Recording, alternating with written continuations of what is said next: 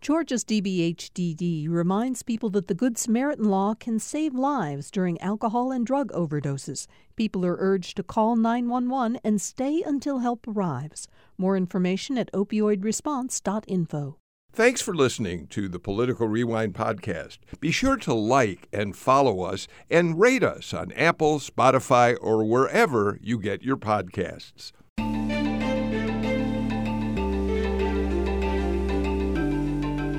We're going to take a step back from the political headlines of the day, and there certainly are many of them, uh, to focus our show on Juneteenth, which for the first time will be celebrated as a national and Georgia state holiday. Um, that's never happened uh, before. And, and, it's a holiday that, that there are some African Americans who, over the years, have um, marked the day as a day of celebration, but it hasn't been widely known.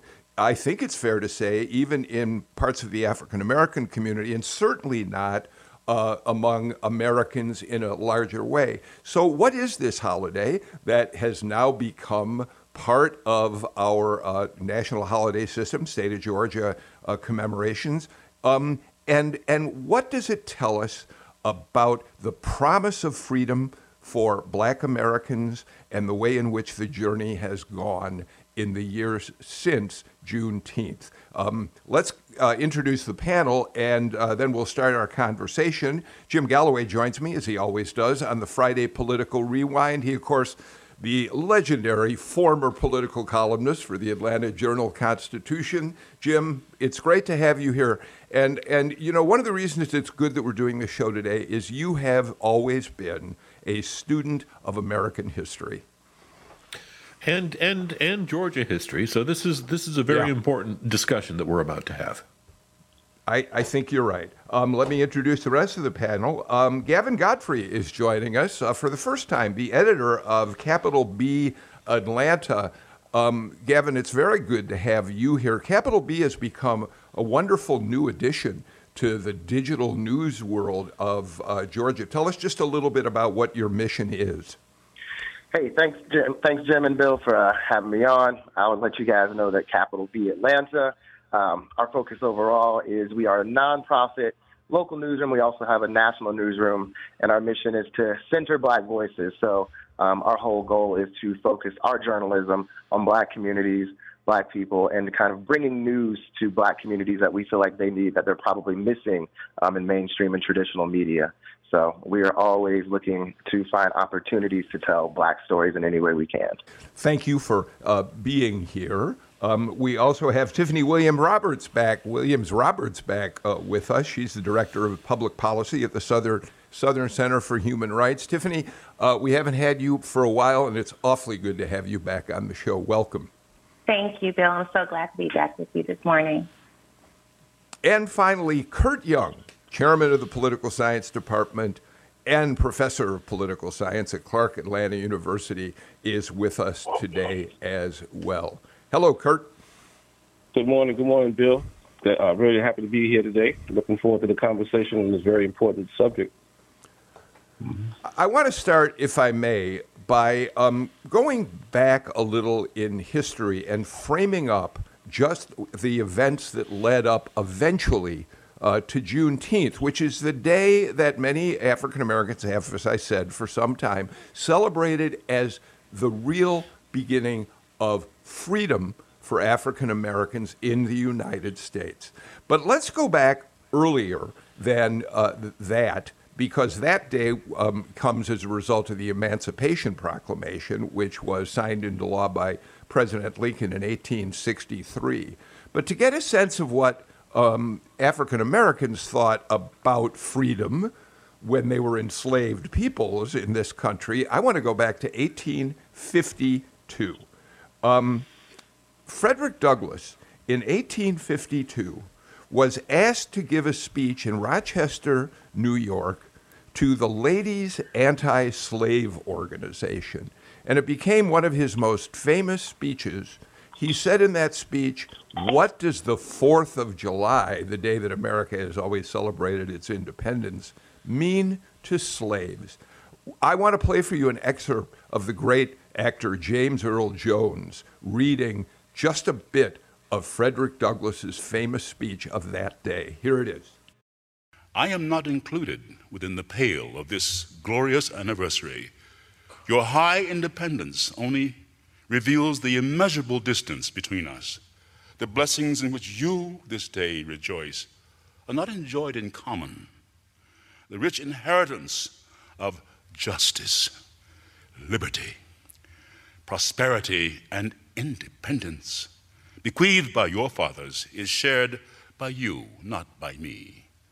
The sunlight that brought life and healing to you has brought stripes and death to me. This 4th of July is yours, not mine.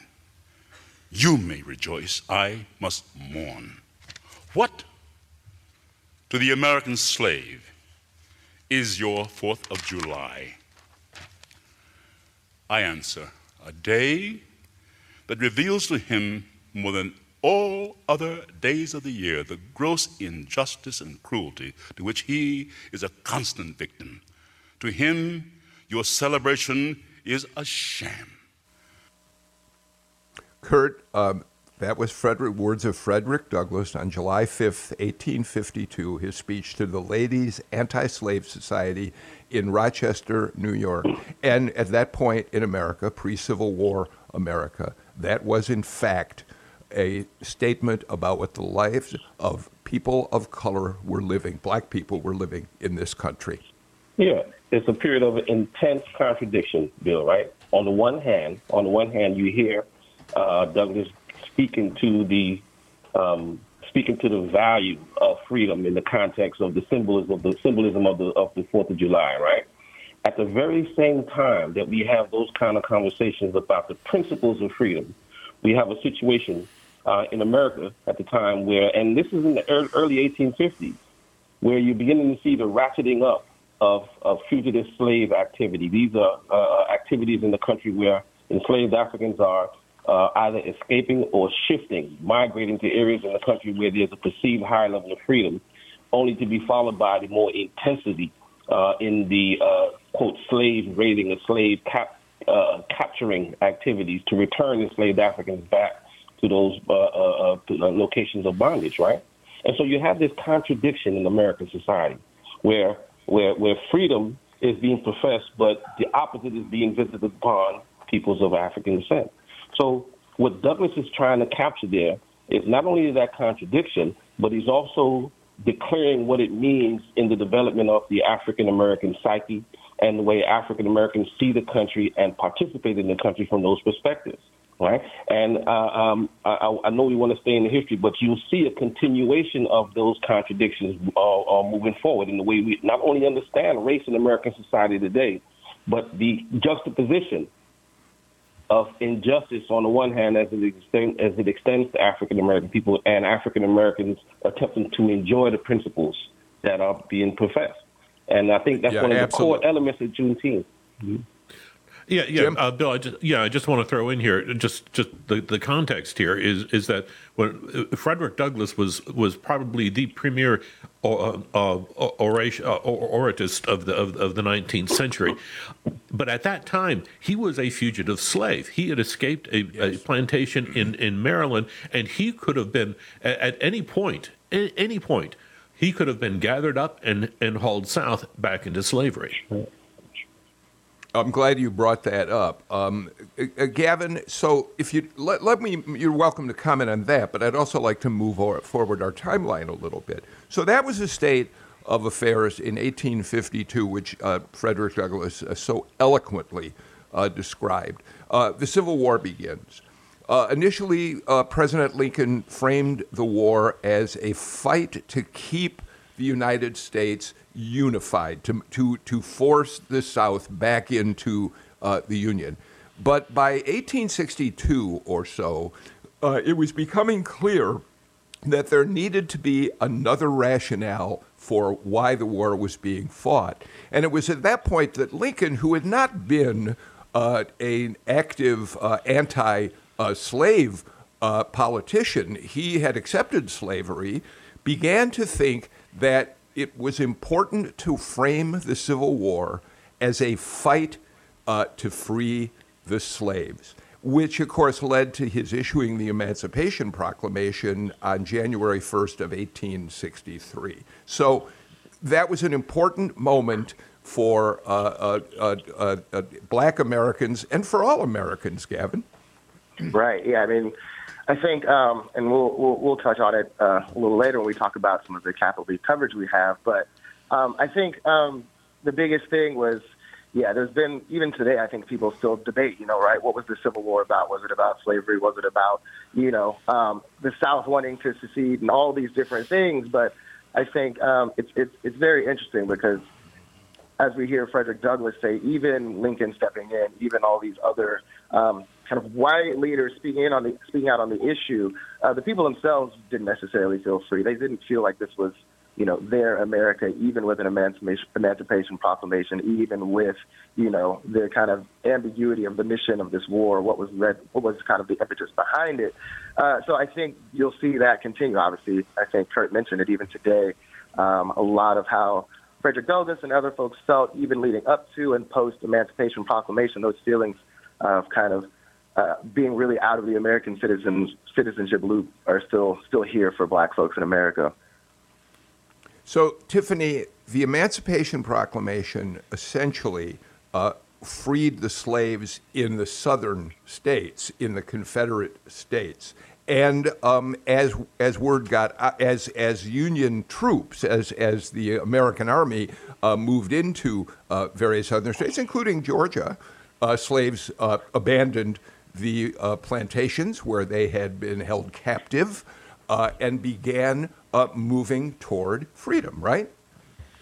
Right, and you know we we think about freedom in a, in a lot of different ways. Um, of course, with you know being free from physical bondage being one of those things. But what we know is that um, American racism is highly adaptable and can be fashioned in ways to construct different uh, change. And so many of the promises that were made to formerly enslaved Africans were uh, quickly rescinded, um, short lived, right? And we experienced tremendous backlash for seeking freedom. And so um, a lot of what we talk about at Southern Center is decriminalizing race and poverty because we realize that the criminal legal system, um, specifically in the American South, was built as a, as a backlash response uh, to the possibility and promise of what formerly enslaved Africans could have um, were they free. Um, and so I think it's interesting in Georgia, there's so much rich, rich history related to um, the end of the Civil War, uh, the end of Reconstruction, and I'm excited to talk more about that with you all this morning. Yeah. And, and Tiffany, you did something really important that I'm awfully glad you did. You corrected something that I, you corrected a term I was using. I was talking about slaves, African American slaves. They weren't African American slaves; they were Africans.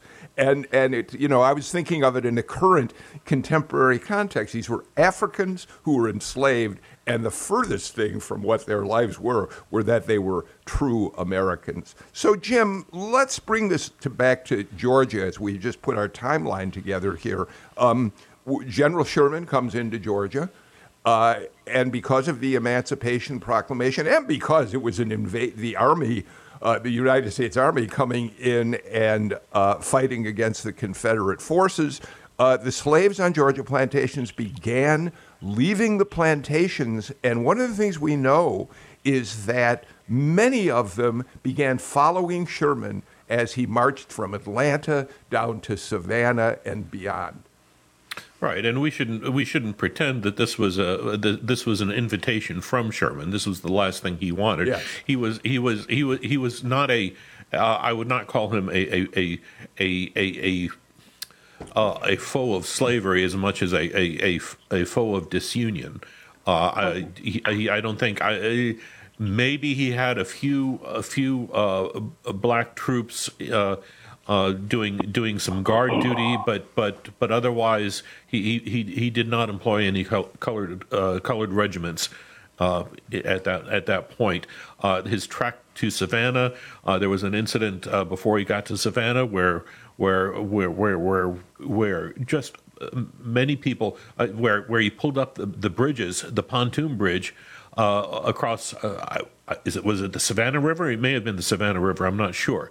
Uh, and in a, in, a, in a bid to escape these the, these these former slaves, and uh, and and many of them drowned trying to cross, trying to keep keep up with him. Uh, so it was it was uh, it, it, was a. this is a this is a very nuanced history that we have to tell, and so far we're not we haven't been doing a very good job of it. I don't think.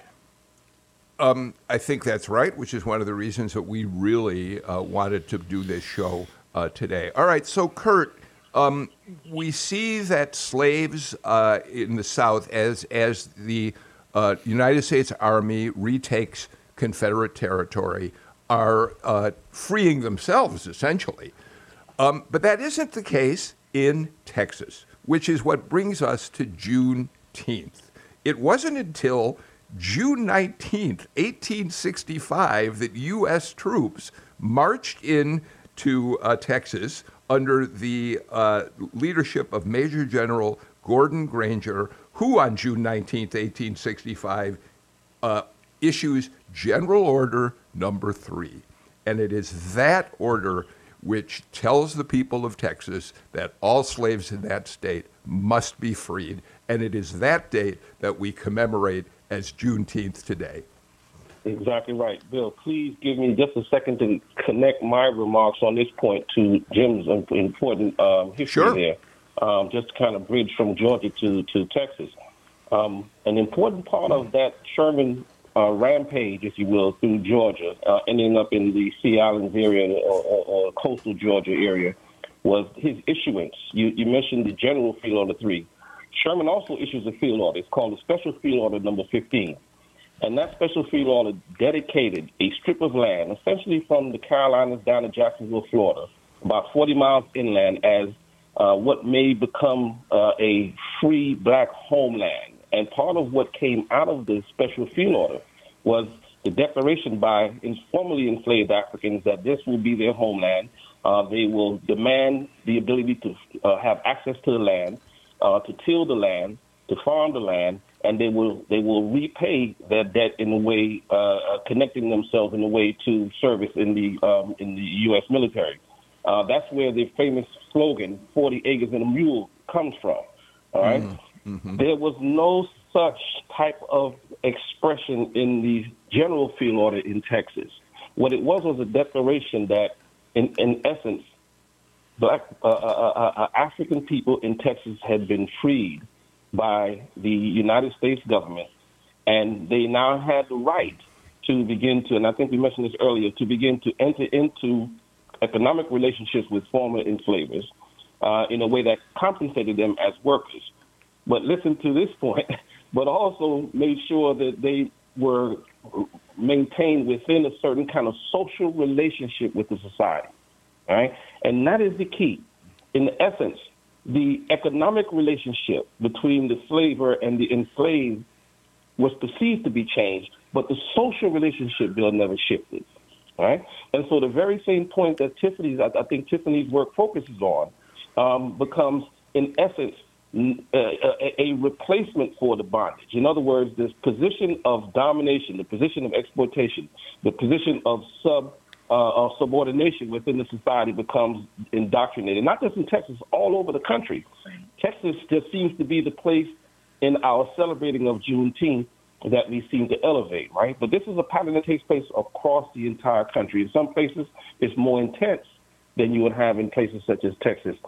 But the uh, I just want to emphasize the social relationship remains in place, such that Africans who were trying to enjoy these freedoms find themselves at the at the end of the same whip that was used to enslave African people just just a decade earlier. And I think that's where we're headed with our conversation. Um, Tiffany, uh, Juneteenth, which by the way is essentially shorthand for June 19th, uh, became known as Juneteenth. Um, it, it, it's always been fraught. This notion of freedom for then Africans uh, was always fraught. And, and if you follow that timeline, all the way back to Frederick Douglass's speech, uh, What is the Fourth of July to Slaves?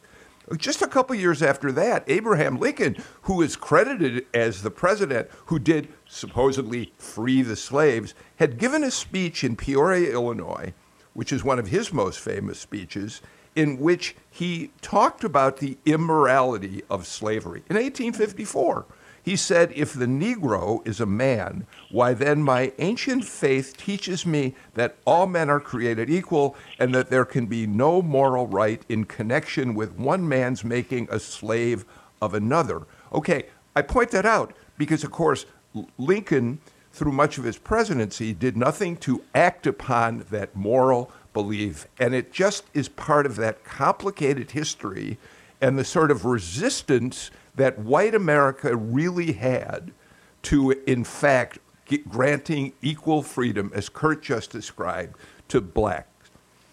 Right. And, and what, what we know is that in order for there to be any sort of repair or reparations for black people in this country, it will require a significant amount of sacrifice on the part of those who have inherited the massive wealth stemming from chattel slavery, right? So it's really easy for people to understand generational wealth that you pass down money. Uh, but when, when it comes to the question of embracing uh, the moral imperative to afford dignity and freedom to everyone, if affording that dignity means that something must be given up, um, then it becomes a much more difficult question. And sometimes it's not just material wealth that has to be sacrificed. It is the admission that much of the things that some of this people in this country enjoy was was earned on the backs of others. You know, so when we talk about Georgia history, my daughter, we were just in Savannah, and I took her down to the Riverwalk, and I explained who who laid those bricks and who built those buildings, and why the steps were the height that they were. Right. And she said, "Well, mommy, if if our ancestors built this, why do they only talk about Oglethorpe in our Georgia magazines at school. Now, she goes to a Pan African school, but they still teach some of the curriculum given by the state of Georgia. And, and that is the question. We, you know, white Americans often want to own uh, the glory, but not the ugly past that has, uh, has borne the fruit that they enjoy. And so, um, um, Georgia is so special. There's so so much significant history because you talk about. I think you talked about 18. Um, uh, uh, Lincoln's speech. But in um, 1858, shortly after that, the Wanderer was the penultimate slave ship that landed on American shores in mm. Glynn County in Brunswick. And it was an illegal slave ship. But the people that we work with in Glynn County, you had Elijah Bobby Henderson on your show, are the descendants of an illegal slave ship that docked right on the shores of Georgia, just like Sherman's order um, was signed in Georgia, and just like Ebo Landing, where where would-be enslaved Africans killed themselves and came off the boat instead of being enslaved. And so, so much of that is is resistance and acknowledgement of what is actually taking place. By the way, just uh, since you mentioned Ebo Landing, um, our senior producer Natalie Mendenhall uh, did a wonderful story about Ebo Landing. Uh, Natalie, we should repost a link to that story and its significance uh, to what we're talking about today so our listeners can listen to it. But Gavin, weigh in on what we're uh, saying right now. Well, what's interesting is, um, you know, for Capital B, we did a, a partnership with Vox, and uh, one particular story we have actually talks about the fact uh, that essentially, um, you know, even going back as far back as the Constitution, the way that was written, um, was to protect slavery, was to even in the instance of black folks getting to freedom, um, there's all these still protections in place systemically um, to discount that history, to negate those contributions that um, Tiffany is mentioning, that you know are put in place so that no matter how much progress we feel like we've made, ever since this kind of document was written, um, without any black folks having a seat at that table, um, it's been really, as we're saying, kind of hard to digest and really make sense of what freedom really is, right? All right, Jim, um, and I know Kurt, you want to jump in, but Jim, we don't have to stick to this uh, timeline at this point, really, very, very, in a very disciplined way. But I do think that what what everybody on the panel has talked about uh, is it is important to point out that as as quickly Kurt has already talked about how social inequities continued, economic there was more economic freedom, but the fact of the matter is that it wasn't long after the Civil War that uh, that uh, uh, black Georgians, among black people in many other states, uh, were once again, as Kurt said, uh, subjected to laws that uh, continued to make them second class Americans without the freedoms enjoyed by whites. Uh, exactly, and, and if I could build off, off something that, that Gavin just said, is, is and, and that's uh, if and and and kind of bring us very quickly up to uh, up to up to this year. I mean, the the, the legislate the Georgia legislature has officially recognized Juneteenth as a holiday, and and I that's important. It, it doesn't sound important, but it's important because it is de facto recognition of slavery, slavery as a central issue of the Civil War. And I know it's not a surprise to, to, to the people on this panel that this is the case, but in, in, in political Georgia, it is that is still a contentious issue uh, and and and something that needs to be that needs to be addressed. The other part of that uh, of, of of naming that of, of the Juneteenth holiday is is it's kind of an invitation to ask what happened next. Know, mm-hmm. and, and reconstruction in Georgia schools is one it's it's it's the the least taught section period of history I think in in uh, uh, in in in in all the cur- curriculum. It is it is a is a very very hard. It, it's very hard to find the teacher who who who addresses this in a straightforward manner. And and and that of course brings us to this this this this whole uh, hysteria over critical race theory. Uh, and, and, and and and and I don't mean to get ahead of the, of the program, so I'll toss it there. Well, we're certainly going to get into that and many other issues. Uh, now that we've set a timeline, it is time to jump ahead and talk about contemporary life in Georgia and the United States today. But, Kurt, before we get to a break, I know you want to get a quick comment in, uh, and then we'll take our break. No, just really quickly, um, um, the, the, the, academic in me uh, forced me to uh, suggested a very, very important book that grapples with the complexities of Abraham Lincoln and dealing with the, the enslaved African tradition in, in, in, the country. And the book is written by Lerone Bennett, one of the most important pieces he wrote before he passed away, uh, titled Forced into Glory, where he deals with uh, these contradictions around Abraham Lincoln dealing with the race question.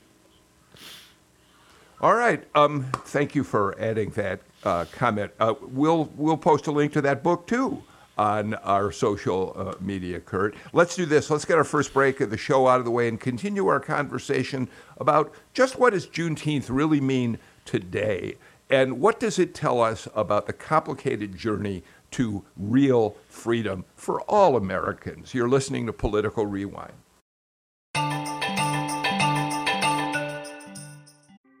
Thanks for listening to Political Rewind. If you like this show, you'll also like Georgia Today.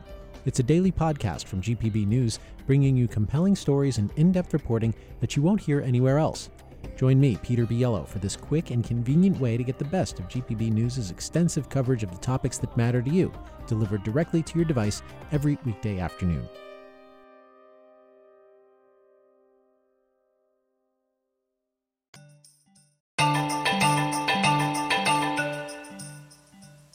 Jim Galloway Tiffany Williams Roberts of the Center for Southern Center for Human Rights, Kurt Young, Clark Atlanta University, and Gavin Godfrey, the editor of Capital B Atlanta. By the way, uh, Gavin, give uh, people the URL where they can uh, read uh, uh, Capital B. Yes, sir. It is atlanta.capitalbnews.org. Thank you for doing that. And Gavin, I want to start with you because you posted uh, on the Capital B, the larger website, there's a story today. The headline is Juneteenth has gone mainstream. Should everyone be celebrating? So, we're going to talk in a few minutes about where we stand in terms of social justice uh, in this country. But I think that's a good question to raise right now. Um, is this my holiday to celebrate as well as yours, Gavin? Well, that's actually one of the uh, you know very questions that is asked that the organizers kind of featured and highlighted in that piece. Is you know these guys were um, in Missouri and they have their own Juneteenth celebration, and a non-black person approached them and said, "Hey, you know, can I be a part of this celebration?" I always, I just assumed Juneteenth was only for black folks, right? And I think, I think there's a quote from that guy who says, you know, therein kind of lies our problem. We're not doing this the right way because, yes, we are celebrating, you know, a history of black Americans, but uh, it is something that we want to be inclusive, right? Why would we exclude anyone if that has been kind of our fight for so long, being excluded from everything in America? So, you know, I think the biggest thing for me, I would say, is yes, I feel like it's a holiday for everyone. Uh, but I think a lot of people, black folks um, and other Americans, are still trying to grapple with if that is the case or if that's how they kind of view this celebration. Uh, thank you for that. All right, I want to ask you all a general question, um, and and I, I appreciate you're giving us just short responses so we can move into some specifics about today. Um, Tiffany, what does Juneteenth, in the broadest sense, mean to you today? Um, I think it for for me, Juneteenth re- means remembering that despite promises uh, from the government to my people, um, it has been our responsibility to ensure accountability and that history is told in a way that allows our children to flourish. That's short enough. Kurt? Yeah, that was great. Kurt. Tiffany stole my thunder. no, it, it, for, for, me, for me, Bill, it is a it is a, a, day of remembrance. It's not to me, and this is Kurt's position. It's not a day of celebration, um, in the sense that we celebrate Christmas and we celebrate uh, these other holidays. It is a day of remembrance. Now, as part of our tradition in the Black community has been to remember and reflect around barbecues, around cookouts, around uh, uh, get-togethers and, and, and family groundings and, and what have you. But in terms of it being a celebration, for me, um, others who would want to participate in Juneteenth uh, should also, as Jim was suggesting, uh, uh, see it as an opportunity to engage in a very serious reflection about what happened. And it's not this is not anything um, fancy. You know, we have a Memorial Day every year, and we reflect on those, those important losses. Um, and we think about not only the cookout and the celebration, but we think about what happened uh, uh, uh, to those individuals and those traditions that we, we, we celebrate.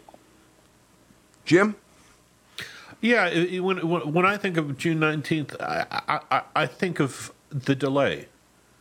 You know, I mean, I mean, I mean, uh, Lee surrendered to Grant in April. Two months later, slavery still existed in in in, in Texas, and it was kind of a a, a, a harbinger of of of of the things to come. How hard this thing would be to erase from from, from our past and from our future. Uh, Tiffany, I, I, I, when I think of June 19th, it takes me back to something, a point I think you made earlier in the show. I think of it as a promise only partially fulfilled. Mm-hmm. And I think when you talk about how from slavery to today, we, we are still dealing with the issue of the inequities in terms of generational wealth between white Americans and black Americans. That is one of the most, it seems to me, you've put your finger on one of the most important issues that divides us today.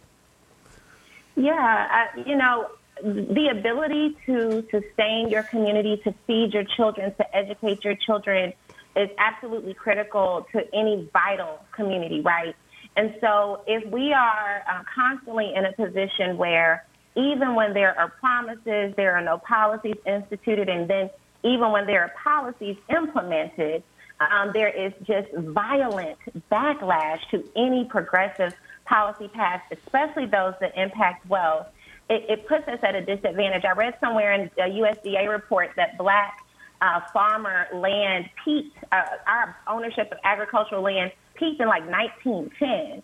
So I was raised by a mother who was raised by grandparents who had land. And we have such a steep decline in even land ownership to say nothing of home ownership. So on every Juneteenth for the last five years, we at Ebenezer Baptist Church and Southern Center have bailed community members out of jail for our Freedom Day bailout. This is before the commercialization of Juneteenth.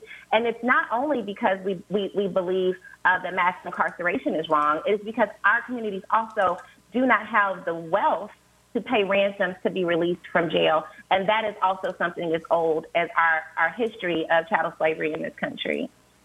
You know, uh, Kurt, I think it's great to point out uh, black farmers at the disadvantages uh, that they've had. Um, we know that they have a harder time getting loans uh, than white farmers, but also Tiffany mentions um, owning your own home, which is a fundamental way to build wealth in this country. And we know that for decades, redlining uh, has prevented African Americans from being able uh, to get mortgages for, for homes. Yeah, you know, Bill, one of the first major studies that I did when I came to Atlanta uh, was to study redlining and its impact on the decline of six African American communities right here in the Atlanta area. Um, I, I, uh, and what, what my research found was that over the many many years of redlining, it contributed directly to the uh, uh, uh, um, to the decline of these communities, the distressing of these communities, and now I'm actually going to return to that study and to make the connection between what occurred with redlining in those communities and gentrification in those communities. Huh. And so there's a continuation of different forms of economic exploitation, economic subjugation uh, that are visited upon uh, African American communities and home ownership uh, home ownership or the lack thereof is one of the key expressions here, right? You know, we tend to think that everyone has the freedom to buy a home, right? And that's not necessarily the case. Uh, and, and, also, um, in addition to the redlining, as red, redlining and its impact on, on home ownership, uh, um, it, you also see it having a direct impact on the quality of home ownership in communities here in the Atlanta area, right? So this is not this. This is a serious national problem, but this is a problem that's unfolding right here in the city of Atlanta. And um, for too long, we've, we've ignored it. There's an interesting uh, study that was done uh, on it um, by Bill Dedman back in the 1990s, uh, and that was published in the AJC. Um, um, it'd be really interesting to go back and revisit what he looked at. And I use that as the basis of my study um, years ago. On redlining? On redlining. Is right. that what you're saying? Mm-hmm. Okay. Mm-hmm. And, uh, and Bill, more, Gavin, importantly, more importantly, its impact yeah, on home ownership. More importantly, its yeah. impact on home ownership and as an, as an economic phenomenon. I should be clear. Sorry. Uh, that's fine. Um, I, I, do want to turn to the politics of today, uh, Gavin. Uh, Jim mm-hmm. Galloway's already mentioned it briefly, um, and I want to get all of you engaged in this part of the conversation. So, in the same legislative session, that uh, the Republican dominated legislature and Governor Kemp uh, passed a law making uh, Juneteenth a Georgia state holiday. Um, they also uh, passed laws that restrict how teachers can talk about race in school. And there are probably teachers who wonder, given the conversation we're having, there are nuances to our conversation that I suspect teachers in Georgia schools would now be afraid to share with their students because of the new law on uh, not teaching CRT, whatever the heck legislators thought that was when they passed this law.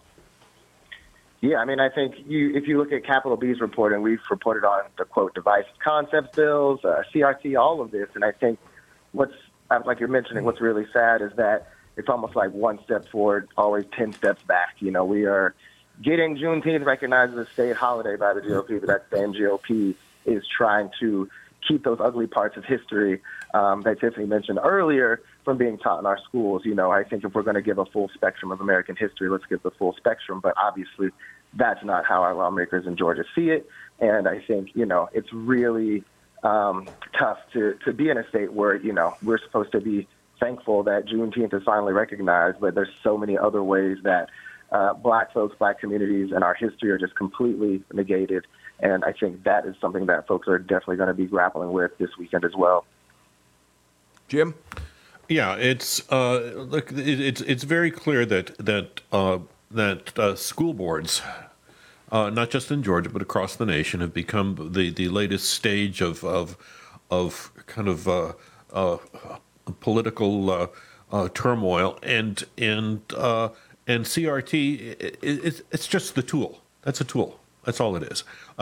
You know, I'm I am the father of a very good history teacher in Cobb County, uh, and and we have we've had many discussions about what's what, what's what uh, what Republicans have been pushing, and and and just bottom line, I, I think what the, the, the conclusion you have to come to is you teach as you teach. And and if there are repercu- you know if there are repercussions then then then that's good that, that we'll take that as it as it comes.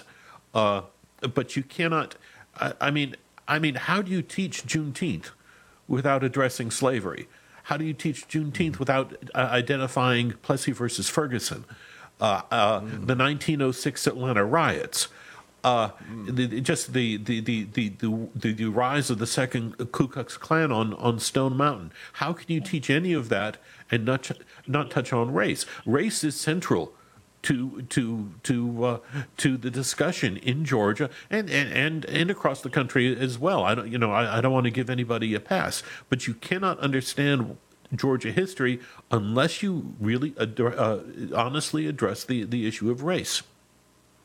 Jim, you called our attention to a, a, riveting uh, article published, I think, yesterday by ProPublica, uh, the nonprofit investigative uh, digital news organization. And you talk about school boards. I say what they are is the new war zones in many counties in our state and others because of CRT, because of misinformation and lies about uh, teaching uh, that white people should feel guilt over slavery, there, that it, all of these things that we heard for months in the legislature and beyond.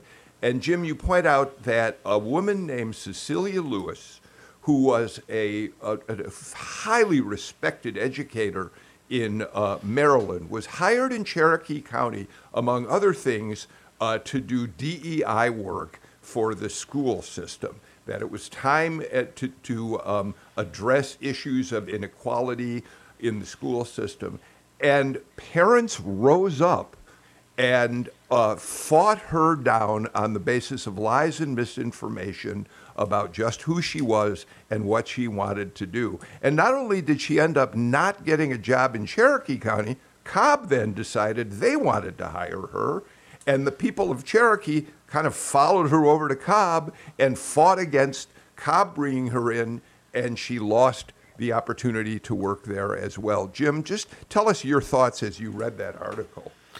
Well, it's it's look, it's uh, the Cherokee uh, County School Board has been in turmoil for uh, for the, as far as I, I, know the last ten years. It has been a it, it has just been a a, a a, a flashpoint for for uh, uh, the far right on on, on the GOP.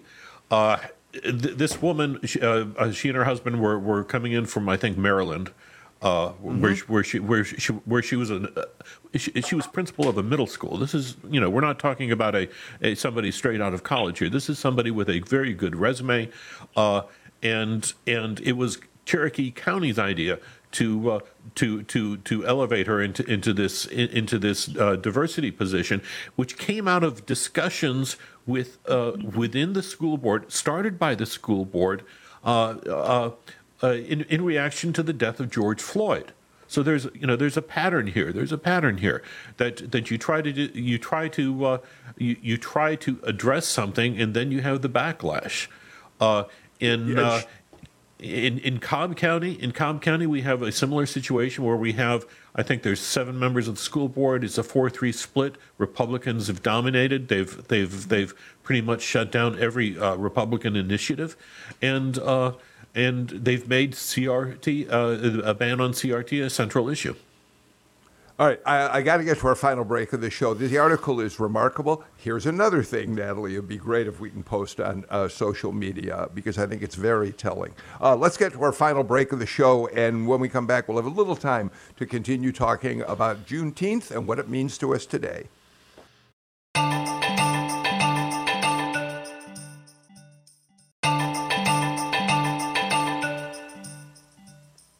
Jim Galloway pointed out during the break that that piece in ProPublica is uh, written by Nicole Carr, who Political Rewind audiences have heard from. Uh, she's an Atlanta journalist, and again, it's really uh, an important piece to read.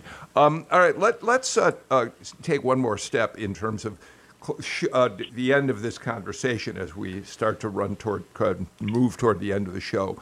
Um, Gavin, I, I think it's important to say that this commemoration of Juneteenth, the momentum to actually make it a national and a state holiday, in many ways goes back to the very hot summer in which George Floyd was murdered uh, by a Minneapolis uh, police officer. Uh, we look at Rayshard Brooks and the other uh, uh, police killings of black men. And, and so it is important, probably, I think, and you'll tell me if you think I'm wrong, to say those awful events have at least given us this chance to say we've got to do a better job in how we address uh, our history and where we head next. A- am I right about that? Is there any optimism here? uh, yeah, I mean, I, I, would say a lot. A lot of movement obviously um, happened after that unrest, after those um, those killings, and I think um, it is safe to say that you know a lot of action was spurred by that. But what we've been talking about throughout is like the delay. When we think about June 19th, a lot of us think about that delay, and for a lot of things to happen for Black folks in Georgia, Black folks in America, something bad always has to happen, right? It's never like you know uh, lawmakers and everybody take it upon themselves to to do right by Black folks. It's not until we have to uh, take this take to the streets um, and demonstrate over you know unjust killings of ourselves that you know, it seems that governments and others rally to, to do this. So, I mean, are, is it, can we not be optimistic? I mean, I think um, we can continue to have dialogues and talk about uh, what this really means, but I don't know that, you know, everybody is just hoorah, jumping for joy, um, ready to say, yay, you know, we've gotten what we want now, um, because it came at such a such an incredible cost. And so I think that's yeah. important to note.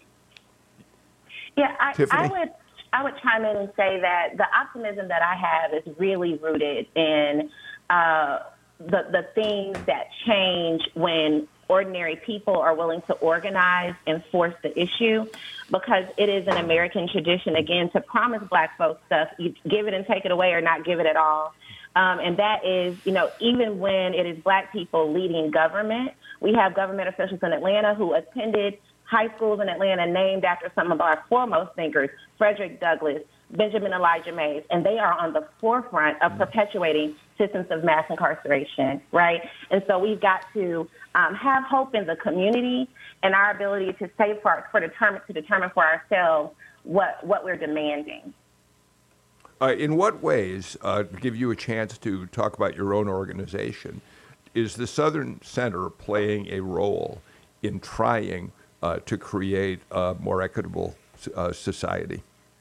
We do that on three fronts. Well, we sue government when we believe people's rights have been violated, but uh, the work that I do is in our policy unit where we work to implement statewide and local legislation or policy and support grassroots organizations interested in systemic change because we know litigation alone cannot do the job of decriminalizing race and poverty. So, what's an example of what you're working on right now?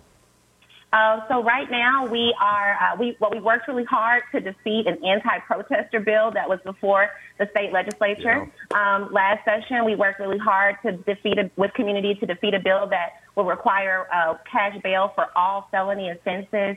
Uh, we work with uh, organizers in places like Savannah, Brunswick, Athens who are interested in ending wealth-based detention. And we recently settled a lawsuit uh, with the Fulton County government about their treatment of, of incarcerated women with mental health disabilities um, in, their, uh, that, in their jail. That, that anti-protester bill was really an important bill to look at because it was really a bill that punished what would punish the people who wanted to hold uh, rallies and marches, which in some cases did turn uh, violent uh, but was really aimed at um, uh, uh, marchers who were African American and supporters of uh, more equitable treatment for, for black people.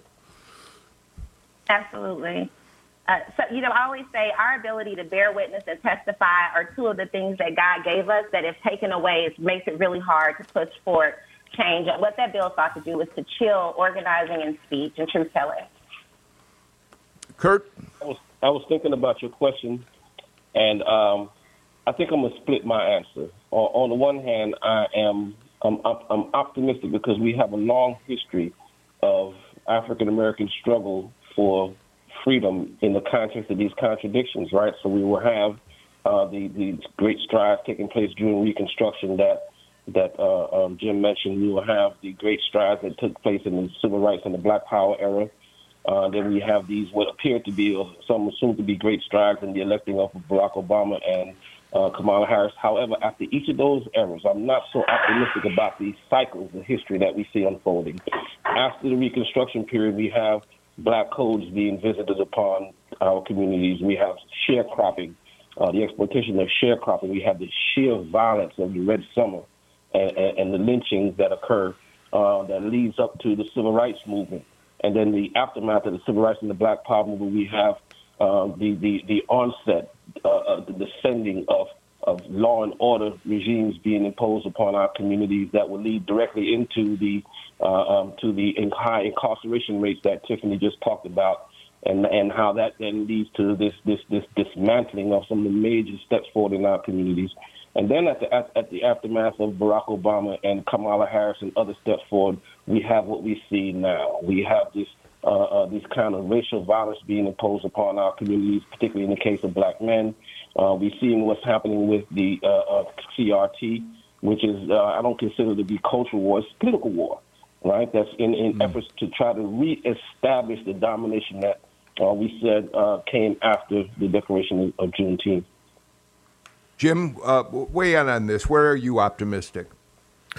Uh, well, I, I, I, have to I have to tie it to uh, to what's happening at, at the U.S. Capitol uh, this week and and, and next week. Mm-hmm. Uh, basically, what you've had the, the, the situation that has arisen in Georgia and and the nation since. Uh, uh, really, since uh, since the era of Donald Trump, is that you've had a Republican Party that has decided to become a base party, i.e., a, a, a, a uh, to drop any pretense of being a, a, a, a biracial organization, and and we see that I, what what we're seeing in, in these January 6th hearings is that uh, is that is the fruition of that. That's and and I think if if if it's if it's if we're lucky, uh, this will rock the GOP in such a way that it becomes a it it it, it, it drops that portion of of its history.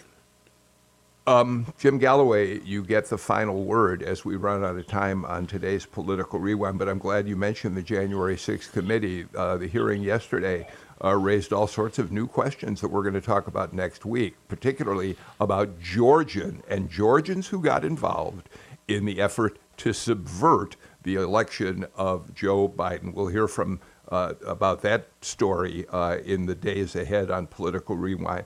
Uh, that's it. We're out of time for today. Jim Galloway, Tiffany Williams Roberts, Kurt Young, and Gavin Godfrey. For me, this was a really meaningful conversation. I hope, I think our listeners will agree, and I hope for all of you it was as well. So thank you very much for being here uh, to discuss Juneteenth. Uh, a shout out to Natalie Mendenhall, who took it upon herself to put this whole show together. Natalie, you continue to prove what a great person you are to have as our senior producer. That's it for us uh, for today. We'll be back again with a brand new show on Monday, the day before the primary runoff. Until then, I'm Bill Nigut. Take care, stay healthy. Bye, everybody.